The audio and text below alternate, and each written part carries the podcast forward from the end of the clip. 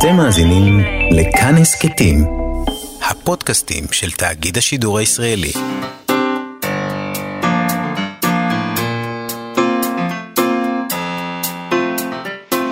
מה שכרוך עם יובל אביבי ומה יעשה לה. שלום, אנחנו מה שכרוך, מגזין הספרות היומי בכאן תרבות, מאיה סלע ויובל אביבי ב-104.9 ו-105.3 FM. אפשר למצוא אותנו גם ביישומון ובאתר של כאן, וכמובן ביישומוני ההסכתים. איתנו באולפן מפיקת התוכנית תמר בנימין, על הביצוע הטכני יובל יסוד. שלום לכם ושלום יובל. שלום מאיה, יש לנו היום במקרה תוכנית על יחסים בעצם, יחסים שמתחילים ויחסים שנגמרים. על היחסים שמתחילים, אנחנו נדבר עם ימימה עברון, שכתבה את הלילה הזה, על מערכת יחסים שמתחילה באופן מעט משונה בליל הסדר 2020, שזה, כזכור לנו, ממש uh, ראשית ימי הקורונה, וזה גם רואים את זה על הכריכה. על הכריכה מצוירים uh, uh, ירח, חתול וכוס יין, שביניהם מפרידים שני מטרים. שזה ברור שזה ממתג אותו כספר קורונה, mm-hmm. אבל uh, נדמה גם שזה ספר שמתעסק בבדידות ובצורך להתחבר, שזה לא מנותק מהקורונה כמובן. נשאל אותה על זה, עד כמה הקורונה הייתה זרז לכתיבת הספר הזה. Uh, אנחנו נדבר גם על יחסים שנגמרים. עם מיכל שלו, שתרגמה את נאום אהבה נגד גבר יושב של גבריאל גרסיה מרקס, שכולו מונולוג של אישה אל בעלה, וזה לא נאום שמח במיוחד. אה, זה נאום של השלב האחרון, זה אפילו לא השלב האחרון, זה מין אמצע החיים כזה. עם הרבה מרירות על החיים המשותפים. תראה, היא בת 50 לפי דעתי, אז יודע שאתה אומר לי שזה השלב האחרון של לא, החיים. לא, את יודעת, לקחתי צעד אחורה. אוקיי. ידעתי מה אני עושה. כלומר, לא ידעתי מה אני עושה, אבל הבנתי את הטעות שעשיתי. טעות מרה. טעות מרה. כמו הספר, מריר. הטעויות שלי הן מרירות. אמ, את יודעת, הטכניקה הזאת של הנאום החד צדדי קצת הזכירה לי ספר אחר של תשע נשמות, שגם עליו אה, דיברנו כאן, מכתב של אלמונית. גם הוא מין מונולוג נשי כזה על אכזבה מגברים. אז טוב, אני, אני חושבת שמרקס בעצם כתב פה מונולוג לבמה. יש פה הוראות בימוי, אה, זה כאילו כמו, זה כתוב כמחזה. נכון. אה, מונודרמה. מונודרמה. מאוד מאוד... אה, מרירה. אה, כן, יפה, יפה. נדבר על, ה, על הדבר הזה, על הסוגה הזאת, על מרקס קצת. אבל בואי נדבר על השואה קודם כל. ברור, קודם כל שואה. קודם כל שואה. תשמעי, למה, למה אנחנו מעלים את הנושא הזה, הוא תמיד רלוונטי? בניו יורק טיימס התפרסמה לאחרונה כתבה ששואלת שאלה מעניינת, מדוע יש כל כך הרבה ספרי ילדים שעוסקים בשואה? שם. שם, mm-hmm. בארצות הברית. מי שכתבה את הכתבה הזאת אה, ישבה כשופטת בפרס סינדי טיילור, שמחלק איגוד הספריות היהודיות בארצות הברית לספרות ילדים ונוער. יש שם איגוד כזה, מתברר, יש גם ספריות יהודיות, מתברר.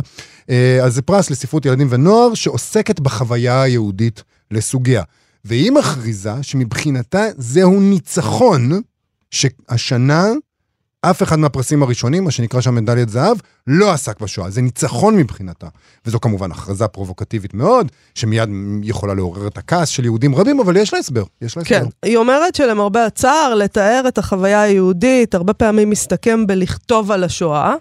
Uh, מאז uh, שנוסד הפרס ב-1968, 105 ספרים לילדים ונוער זכו במדליות זהב, 31 מהם עסקו בשואה.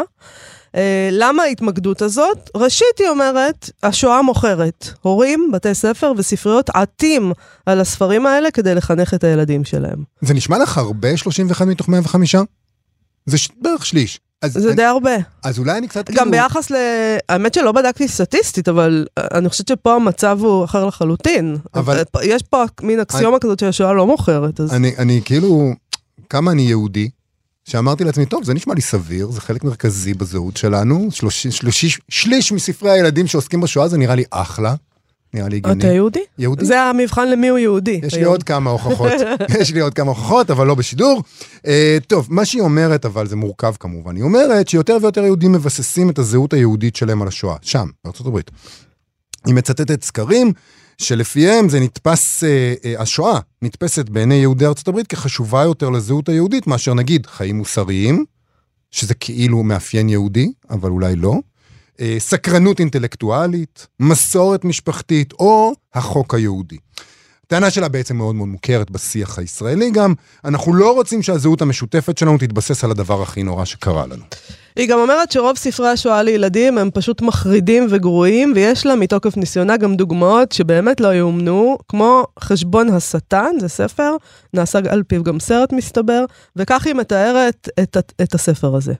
נערה מפונקת פותחת את הדלת לאליהו בסעודת הסדר המשפחתית ומועברת לשטטל מזרח אירופאי ב-1942, שם היא לומדת לא להיות כזאת מעצבנת. גאולה דרך תא הגזים, כך היא כותבת. כן. ויש עוד... זה פשוט מדהים. מדהים, אבל לא פחות מדהים מהספר וולף ביי וולף, ספר שהיא מתארת כ... בת נוער ניצולת מחנה השמדה בעתיד אלטרנטיבי דיסטופי שמפתחת יכולות שינוי צורה בעקבות ניסויים דמויי מנגלה ונכנסת למרוץ אופנועים בין יבשתי כדי להרוג את היטלר במסיבת ניצחון. מה קראתי עכשיו? שזה, מה? תראה, זה, זה כמו נאומים של פוליטיקאים שמשתמשים בשואה כל הזמן, זה סתם ניצול כאילו ציני, זה באמת מחריד. אה, היא אומרת... אבל שהס... זה ניצול מופרך. זה מופרך. היא אומרת שהספרים האלה לא מתאימים הרבה פעמים לגיל, כמובן, לא, לא נראה לי שהיית, אבל שהיית רוצה שהילדים שלך יקראו את זה. אה, כמו ספר, למשל, ציורים לילדים קטנים על חתול שצופה בליל הבדולח. הם גם שקריים, למשל ברבים מהם יש סוף טוב, כי כמובן זה ילדים, אתה רוצה לתת להם סוף טוב, המשפחה מתאחדת אחרי שהם ניצלים, מה שכמובן לא בדיוק קרה ברוב המקרים, ויש לה עוד בעיות, היא לא רוצה יותר uh, ספרים על נוצרים טובים שהצילו יהודים, היא כותבת, הביאו לנו לוחמי התנגדות יהודים, גיבורי הגטו, מבריחים ומרגלים, ומספיק עם רומנים לבני הנעורים שמשתמשים בשואה כרקע דרמטי לסיפור אהבה. וכן, אני חייבת להסכים איתה שזה באמת גרוטסקי כל העסק הזה. אה, אבל היא אומרת אה, עוד דבר, גם כשהם לא הדוגמאות המדהימות האלה, גם כשהם מדויקים היסטורית ולא גרועים, מדובר בבעיה. כי פשוט היא אומרת, יש כל כך הרבה מהם. 146 ספרים הוגשו לוועדת השיפוט של הפרס השנה, 32 מהם עסקו בשואה. והיא שואלת, האם 2020 באמת זקוקה לחמישה ספרי ילדים נוספים על אנה פרנק? היא אומרת שם, יש לנו את הספר של אנה פרנק, אולי פשוט נקרא, נקרא אותו. נקרא אותו.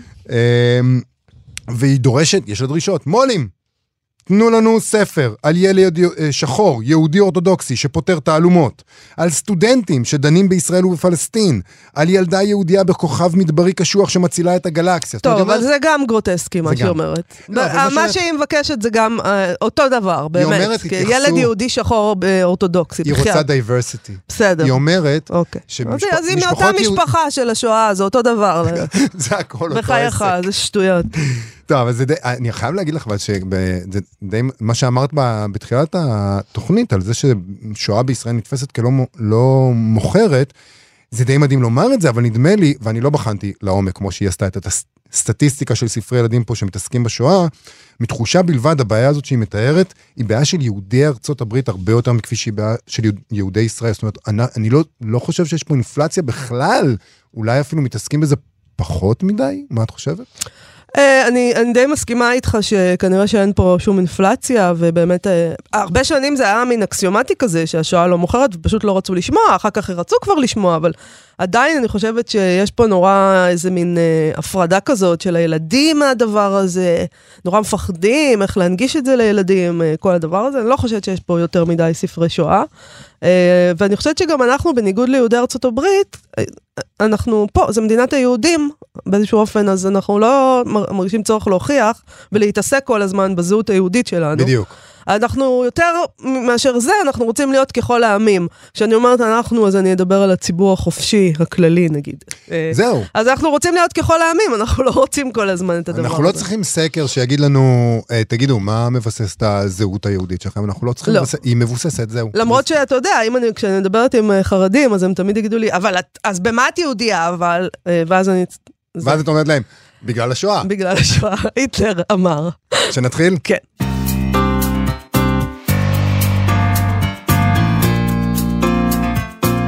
יובל, אנחנו דיברנו כאן uh, במהלך הקורונה, כשהיינו בסגר ושידרנו בכל מיני... עדיין במהלך הקורונה, uh, לא, מאיה. אבל כשהיו סגרים והיה איזו תקופה נוראית כזאת שבה אתה שידרת מהבית ואני מהאולפן. וואי, זוכרת, זה נראה כאילו לפני 600 שנה.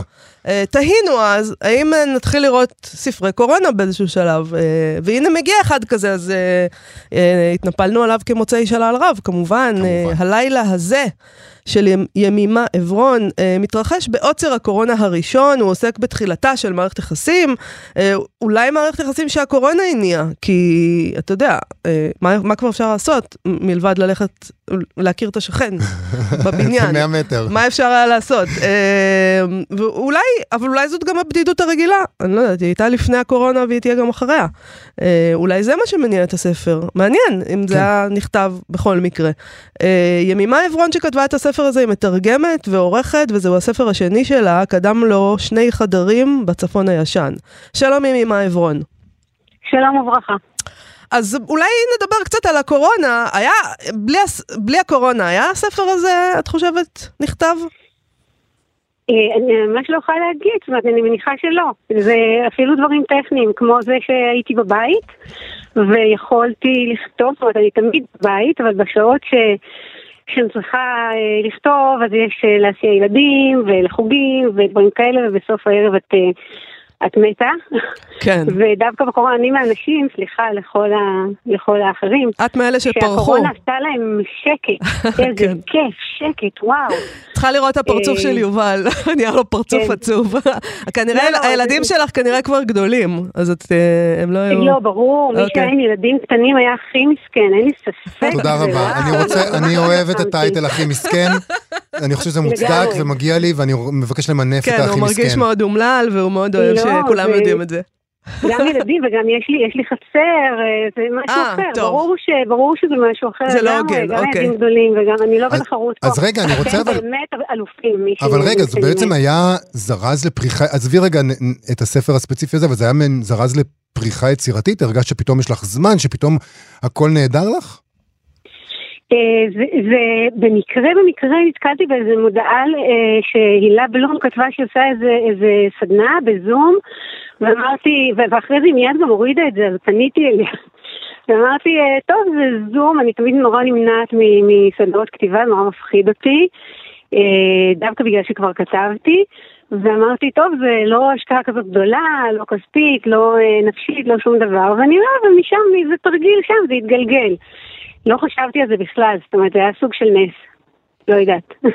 אז בואי רגע נדבר על הקורונה בספר. עד כמה היא באמת נוכחת בספר בעינייך? זאת אומרת, הסיפור הוא בליל הסדר 2020, וזה ברור לחלוטין שיש קורונה בסדר. יש uh, גבר ויש אישה, והם חיים, הם גרים באותו בניין. נכון, והיא, והיא מתפרצת לדירתו. היא, היא לא מתפרצת, היא דופקת על הדלת, כאילו, לא? בקורונה כל... זה מה ש... מתפרצת. כאילו, אני לא הייתי דופק על דלת שאני לא מכיר בקורונה, כי אתה אומר, אולי יש לו קורונה, לא, לא... אבל היא עושה את זה, אז ברור שזה הרקע, אבל עד כמה באמת בעינייך הקורונה היא, היא חלק מהסיפור הזה?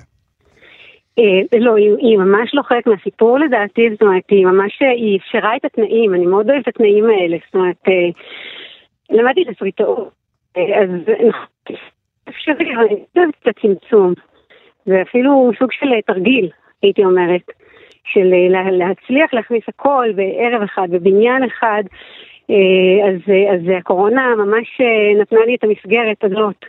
שבתנאים אחרים, היה אפשר לעשות, כן? אה, תמיד אפשר לסגור אנשים במעלית או משהו, אבל, אה, אבל אה, זה, זה, לא, זה לא משהו ש, שהיה הכרחי. וממש נתן, וכולם מבינים, גם כי כולם היו בו. אבל גם נתת להם עוד כל מיני עונשים, למשל, נתת לה אלרגיה לחתולים. ולא יש כמובן חתול. נכון. השתת עליהם עוד כמה חוקים קשים, חוץ מהקורונה. אה, כן, נו, אה, צריך איכשהו שהם... אה, צריך קונפליקט, כן. צריך שיתאחדו, שיהיה משהו שילכד אותם בצורה שלא תיתן להם אפשרות אחרת. אז באיזשהו מקום אפשר להגיד שזה מין מחקר כזה על בדידות? כן, אפשר להגיד, כן. לא חשבתי על זה, אבל כן. כי אני, אני אגיד לך, כשקוראים את הספר, אתה, את אומרת עכשיו שזה מין תרגיל ככה, לצמצם. ושהקורונה מאפשרת את זה, אבל מה, מה שקורה כשאתה מצמצם את כל האלמנטים מסביב, אתה בעצם מתמצק לך אלמנט אחר. זאת אומרת, הדבר, ובאמת התחושה היא ששני האנשים האלה היו בודדים, ומערכת היחסים שם מתפתחת ומתבררים כל מיני דברים אחר כך, אבל בעצם אה, אה, זה באמת נראה שהרבה מאוד אנשים שם, הקורונה, הבדידות של הקורונה, אה, היא, בעצם, היא בעצם משהו שכבר היה לנו, זה מה שאת חושבת? כן, כן, לגמרי. זאת אומרת, זה בדיוק הפוך מה, ש... מה שהקורונה עשתה להם. שאגב, גם אני חושבת, אה, לפחות בהתחלה, בסג, בסגר הראשון, כשדברים לא היו ברורים, וזה אני חושבת שכן הרגשתי את זה, שמין אה, התלכדות כזאת, זאת אומרת, אנשים אה, למרות המרחק מתקרבים. זאת אומרת, כולנו באיזה צרה שאנחנו לא יודעים מה לעשות איתה, אבל אה, יש איזושהי התקרבות נפשית. אה, לא יודעת, אולי, אולי זה בגלל שאני גרה בבאר שבע, אני מרגישה את זה, כי בבאר שבע תמיד יש איזשהו חום אנושי קצת אחר. אבל uh, זאת הייתה התחושה שלי, שיש איזה מין uh, uh, התלכדות מול אויב משותף, ויכול להיות שבאמת בלי הקורונה זה לא היה קורה. זאת אומרת, היא לא הייתה דופקת לו בדלת, ואף אחד בשכנים לא היו מזמינים אותה, ושום דבר מזה לא היה קורה. אבל גם האינטימיות ביניהם, אם היא, היא נעשית מאוד עמוקה מאוד מהר. זאת אומרת, הם מספרים אחד לשני דברים בעשר דקות הראשונות, שהיה לוקח לי כמה חודשים לפני שהייתי אומר, טוב, יאללה, אני אספר את זה לבחור, לבחורה שבאה מולי. בא מולי. זה מאוד מהיר. אה. כן, אבל זה קורה מאוד מהר, אולי בגלל האינטימיות שהקורונה כופה עליהם. אה, מה שאת מתארת, שאתה מחפש קרבה, ומאפשר לך להגיע מאוד מהר לעומקים, נגיד, תקשורתיים יותר גדולים, נגיד. כן, כן, אה, בהחלט, בהחלט אני חושבת שזה זה אפשר להם. זאת אומרת, שהם היו כאלה לבד, ולא היה גם, היא גם אומרת את זה כל הזמן, אני היום מרשה לעצמי, זאת אומרת, אה, מה, מה אני יודעת מה יהיה מחר? עכשיו זה פה וזה טוב, ואני... ומחר כולנו הולכים למות. זה גם יכול להיות, כן. בדיוק, זה בשלב גם שאף אחד לא יודע שום דבר מה הולך לקרות. אה, לא יודעת אם אתם זוכרים את ליל הסדר, זאת אומרת, ברור, ברור. אפריל, מרץ, כן, אה, חוויה משהו. אני רוצה לשאול אותך, הזכרת את זה שכל העסק הזה קורה בבאר שבע, שזה גם עניין, כי מאיזושהי סיבה אה, אין הרבה ספרים שמתרחשים בבאר שבע. כלומר, או בכלל במקומות שהם לא מרכז הארץ. אני חושבת שאני לא מגזימה שאני אומרת את זה, נכון? נכון, את לא, את לא מגזימה, יש את אה, ליזי בדיחי, שהסופרת שלה אמרה שהיא לא הייתה בבאר שבע אף פעם, כן? אה, אבל ספרים טובים, כן. אבל, אה, אבל בכל זאת, יש שם כמה דברים, ליזי בדיחי זה שם כזה שלא מסתדר בכלל, בדיחי זה תימני, ליזי את יכולה למצוא אצל מרוקאים, אבל באר שבע הרוב זה מרוקאים כמובן. אבל את באמת חיה בבאר שבע. אבל אני באמת, ואני חושבת שבאמת גם הדימוי דווקא שיש, התקשורתי וה, והאומנותי שרואים בשנים האחרונות, אז גם יש עכשיו את בני אור שהבנתי, לא ראיתי את זה, אבל הבנתי שזה הכל פשע. וזגורי שהיה שם גם אה, משפחה כזאת אה, באר שבעית, אסלית, ו, ו, ופה זה משהו שיכול להיות בכל מקום. אה, ורציתי להראות שבאר שבע היא עיר ככל הערים. זאת אומרת, אה, יש גם, אה, יש גם את הפארק הייטק, ויש גם בית חולים, ויש גם בית ספר למשחק. אה, זה לא, זה קונסרבטוריון כמובן מצוין. בית קפה, להגיד. בית קפה, יש שם בית קפה מגניב. יש, יש בתי. קפה גם. כן. ויש שם אנשים, יש שם אה, אנשים בודדים שדופקים אחד. לשני על הדלת ומתחילים מערכות יחסים. כן. ועל זה הספר הזה, הלילה הזה, ימימה עברון, יצא בהוצאת עברית. תודה רבה לך על השיחה הזאת, ואנחנו מצפים למבול של ספרי אה, קורונה עכשיו, אז אולי את התחלת את הגל הזה שבקרוב ישטוף אותנו. תודה רבה. תודה לכם.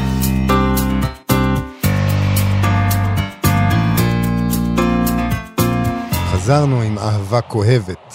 אה, אין בעולם גיהנום גדול יותר מנישואים מאושרים. זה המשפט הראשון שאומרת גיבורת הספר, נאום אהבה נגד גבר יושב, שכשמו כן הוא, נאום תוכחה מול גבר שמתעקש לא להשיב. יש לו סיבה טובה, תכף נדבר על זה. אה, שני בני הזוג האלה עומדים לחגוג את חתונת הכסף שלהם, אולי הנישואים האלה קצת פחות מאושרים ממה שנדמה, אם כי אה, קוראת לזה גיהנום, אז אולי אפילו לא נדמה. Uh, הספר הזה, של אחד הסופרים היהודיים בעולם, גבריאל גרסיה מרקס, שיצא בהוצאת תשע נשמות, תרגמה מיכל שלו. שלום, מיכל שלו. שלום. אז מה כל כך גיהנום בנישואים המאושרים? אמ, חוסר אהבה. זה, זה הגיהנום. אה, זה, זה בעצם, אמ, כמו שאמרת, זה מו- מונולוג ש, של הדמות אה, הראשית קרסיאלה, בלילה לפני חתונת הכסף שלה ושל בעלה. שהם הולכים לחגוג אותו באירוע מפואר עד מוגזם, אבל בעצם הנישואים שלהם לא מתפקדים כבר אה, הרבה זמן. והיא עדיין מאוהבת בו בטירוף, אבל הוא מנהל רומן אחד ארוך עם אישה אחרת, והרבה רומנים מזדמנים, וכן, נשמע כמו גנו. ובעצם בעצם מה שהיא אומרת זה... הגבר שאנחנו חיים איתו, האישה, זה משהו שאנחנו בראנו. זה, נכון. הם לא הדבר שאנחנו חושבים שהוא, אנחנו בוראים איזושהי דמות אותה אנחנו אוהבים, שבדרך כלל בעצם מנותקת מהמציאות. כן, זה, זה מה שהיא אומרת בסוף, למרות שאפשר להצדיק אותה שהיא התחתנה עם צעיר אידיאליסט ומרדן ובסוף נתקעה עם גבר אה, עשיר, אה, מושחת ובוגדני, אז כן. אה, היה לה סיבות להתאכזב. נכון. אבל זה, נכון. זהו, זה גם, זה לא רק ספר על אישה נבגדת, זה גם ספר על מה שקורה לבני אדם, אולי לגברים בפרט. שאתה מתחיל בתור צעיר, ואתה באמת אידיאליסט, ואתה חושב שאולי עם האישה הזאת יהיה לך מערכת יחסים אמיתית וכנה, ולאט לאט אתה הופך להיות מה שההורים שלך היו, מה שאבא שלך היה, וזה לא חגיגה גדולה להיות אבא שלך. אה, לא, כן. אז בוא נדבר אבל על המבנה של הספר הזה, שזה בעצם, הוא כתב פה משהו כמו מחזה. יש פה הוראות בימוי, כמו מחזה לתיאטרון. כן, זה ממש אה, מחזה, מונולוג. מונולוג. המחזה היחיד שהוא כתב, כן. ב-1987, שזה בין אהבה בימי חולרה לגנרל במבוך.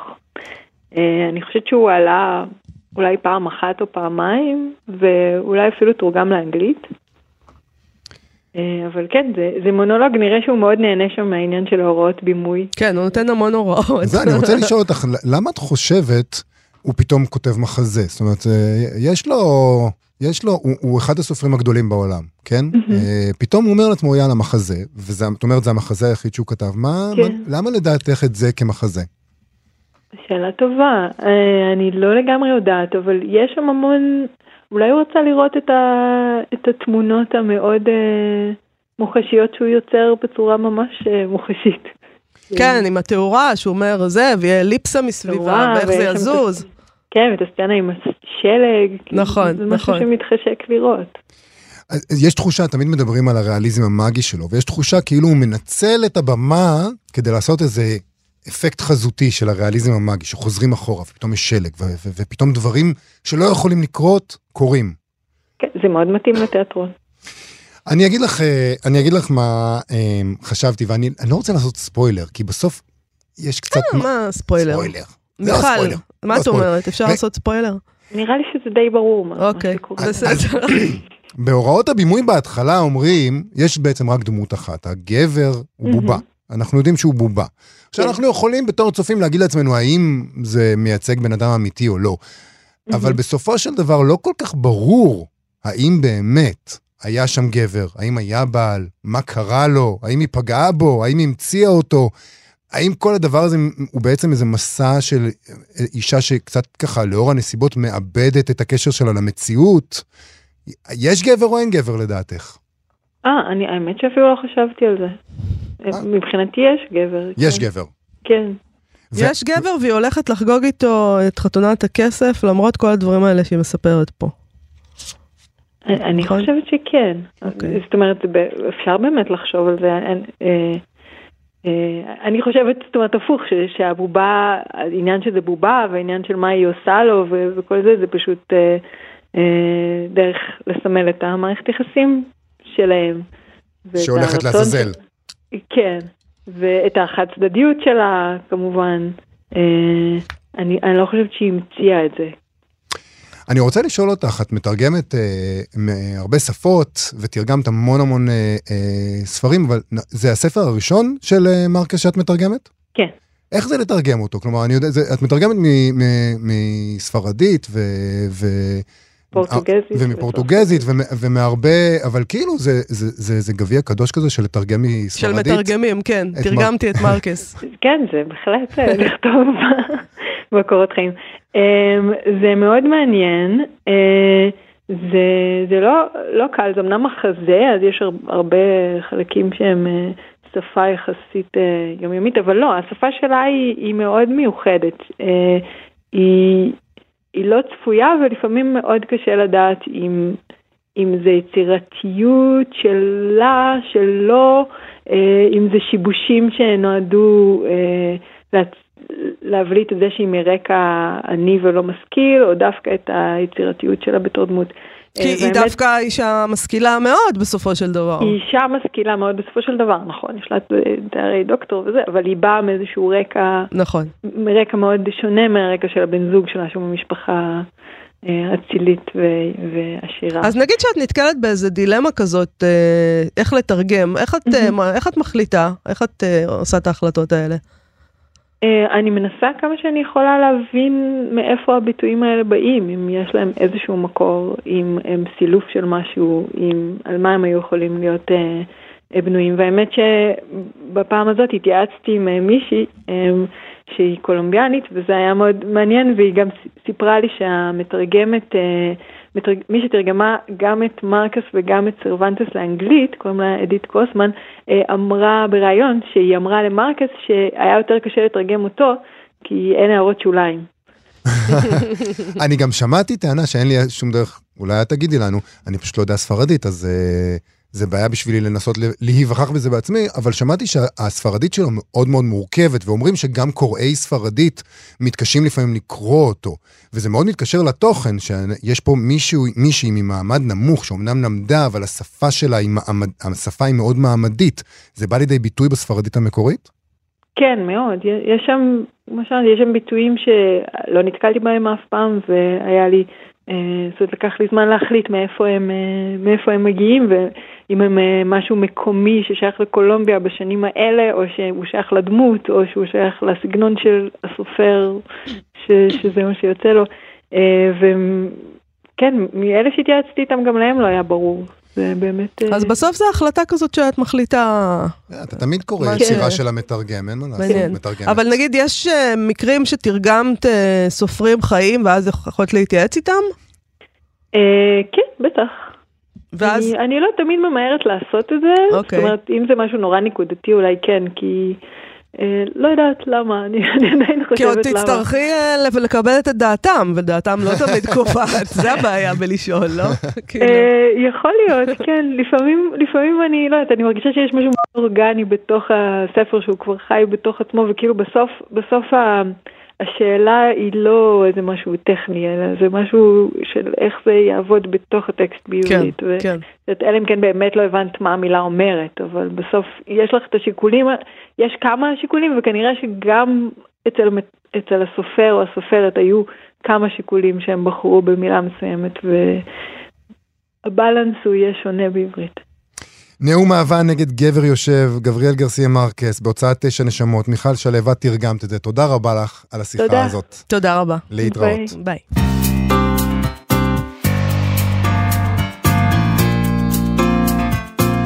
היום, ה-13 ביולי, יום הולדתו של יוליוס קיסר, נולד היום בשנת 100 לפני הספירה. אה, כך אומרים, יכלו להגיד לי משהו אחר, הייתי מאמין גם כן, זה היה לפני המון זמן.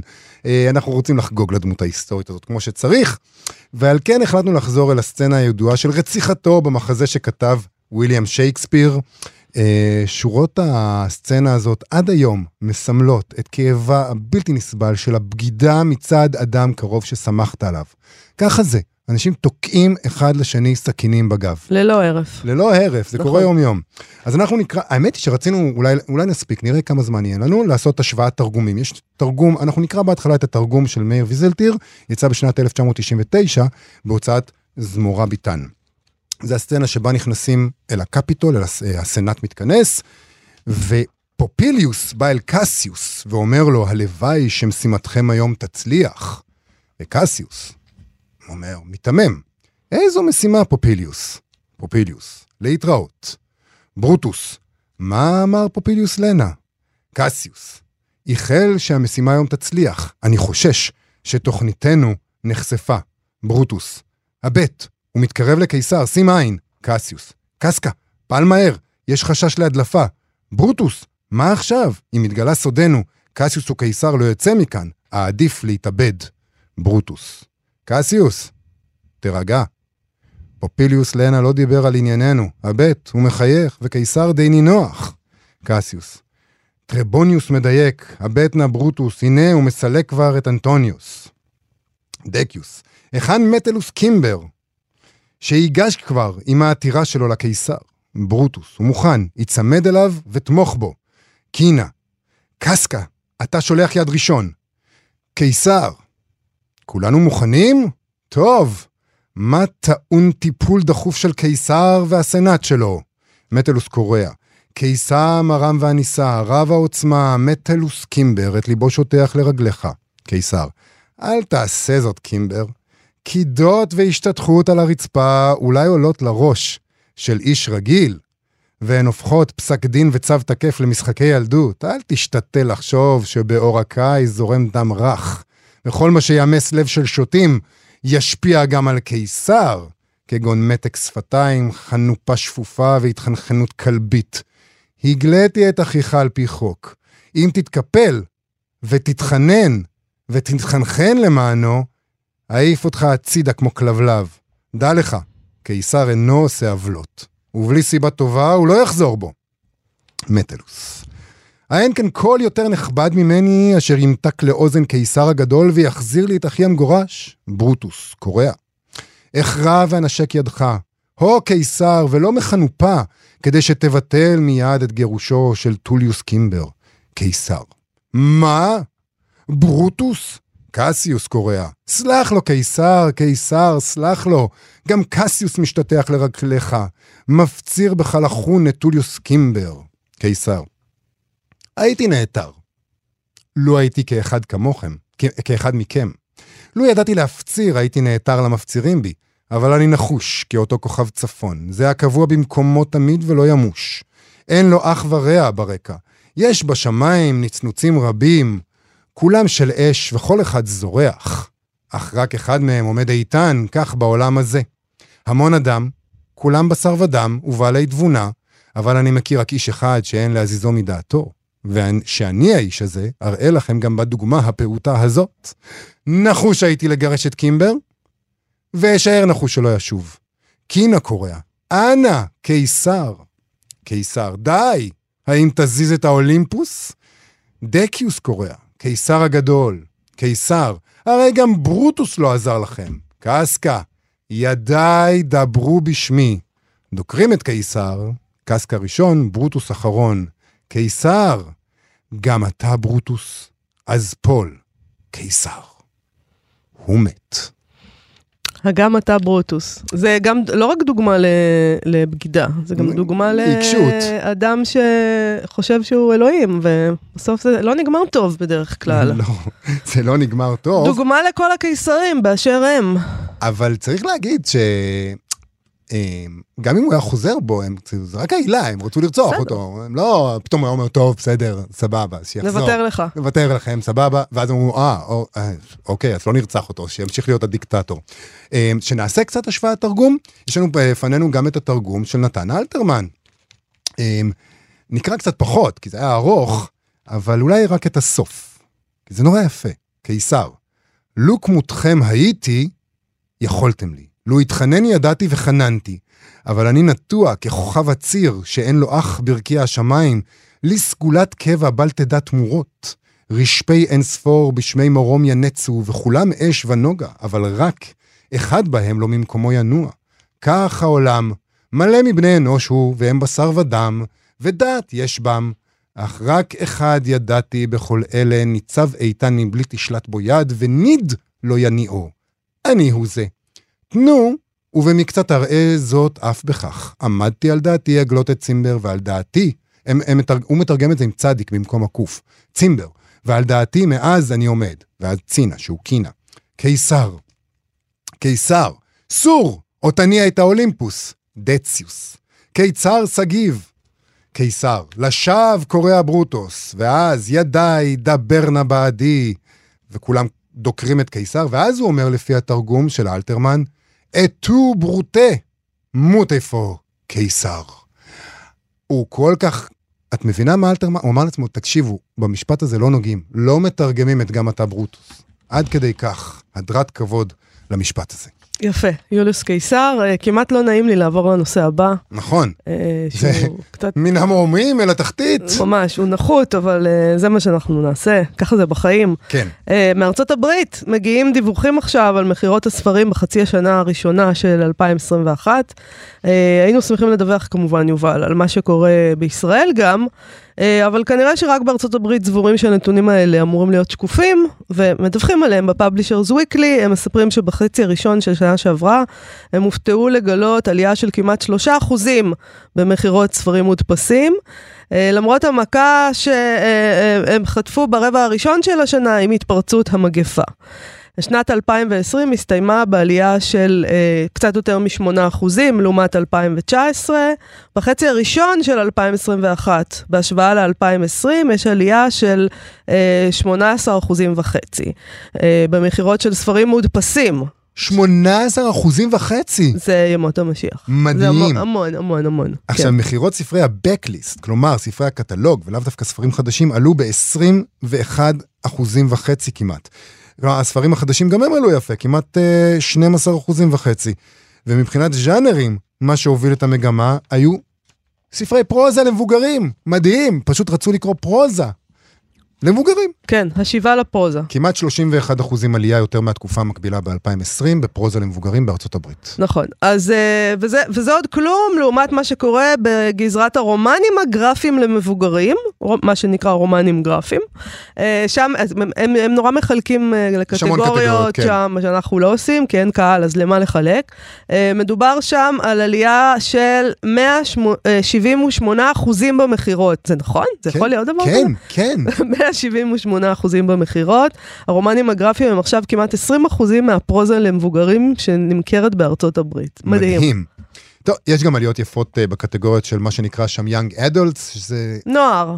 אז זה לא אנחנו בדיוק קוראים נוער. לזה נוער. לא, זה עד, עד, אה, זה ממשיכים את זה לתוך תחילת גילאי ה-20 יאנג אדולטס. לדעתי. אבל יאנג אדולט זה לא בעברית. נכון. פשוט. אני- אני אני נוער. מתנגדת. נוער וקצת מעלה. אוקיי. טוב, גם בתחום העיון למבוגרים יש עלייה של אה, 15 אחוזים וחצי בערך. בתוך אלה, העיון למבוגרים בול- בולטות אה, ספרי, בולטים ספרי העזרה העצמית, שמכירותיהם צמחו ב-32 אחוזים, וזה באמת ברור למה. אה, ושניים להם ספרי עסקים וכלכלה, שהמכירות שלהם צמחו ב-24 אחוזים. גם כן ברור למה נדמה לי, אנחנו פשוט רוצים שמישהו יסביר לנו איך לא להתמוטט נפשית וכלכלית בשנה הזאת.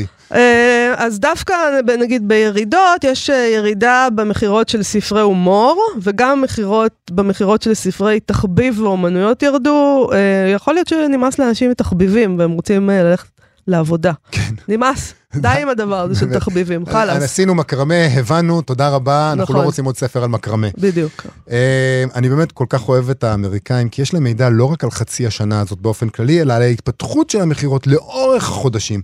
והם יודעים להגיד שאומנם העלייה במכירות הייתה עקבית, זאת אומרת, כל הזמן הייתה עלייה, כל חודש ראו עוד יותר עלייה, אבל השיפוע, הם אומרים, הלך ונעשה פחות uh, תלול. זאת אומרת, קצב העלייה הולך ונרגע, מה שכמובן גורם למו"לים מסוימים לפצוח מיד בקמפיין גוואלד. נכון, כי למרות הנתונים המשוגעים האלה, הם חוששים כמובן מהמאזן הסופי של 2021, במיוחד לאור העובדה שכל מיני אפיקי בידור שהיו חסומים, אה, וזה עזר להם כנראה, היו חסומים עבור הציבור ב-2020, הם מתחילים להיפתח, יש גם קולנוע, יש תיאטרון, יש מופעים, אנשים אה, מה, אולי המו"לים- ילכו לשם. המו"לים פשוט אומרים, בואו נחסל את התחרות, בואו נבטל את הקולנוע, ואז יהיה בסדר. זה רעיון נהדר, פעם קראו יותר ספרים, כאילו היו הרבה אופציות, גם נכון. את הסמארטפונים תיקחו, ובכלל יהיה מושלם. קוראים לזה, לחסל את התחרות זה קצת להיות מאפיונר, אבל כאילו בסדר, כל אחד והשיטות שלו. נכון, אה, לפעמים אתה נאלץ לפתרונות קשים. בואי נדבר רגע במספרים קשיחים, סתם כדי להכאיב לעצמנו, בסדר? בבקשה. אה, במחצית הראשונה של השנה נמכרו בארצות הברית 386 מיליון 689 אלף ספרים. כלומר, כמעט 400 מיליון ספרים נמכרו במחצית הראשונה של 2021. מתוכם פרוזה למבוגרים 81 מיליון 923 אלף. מדהים.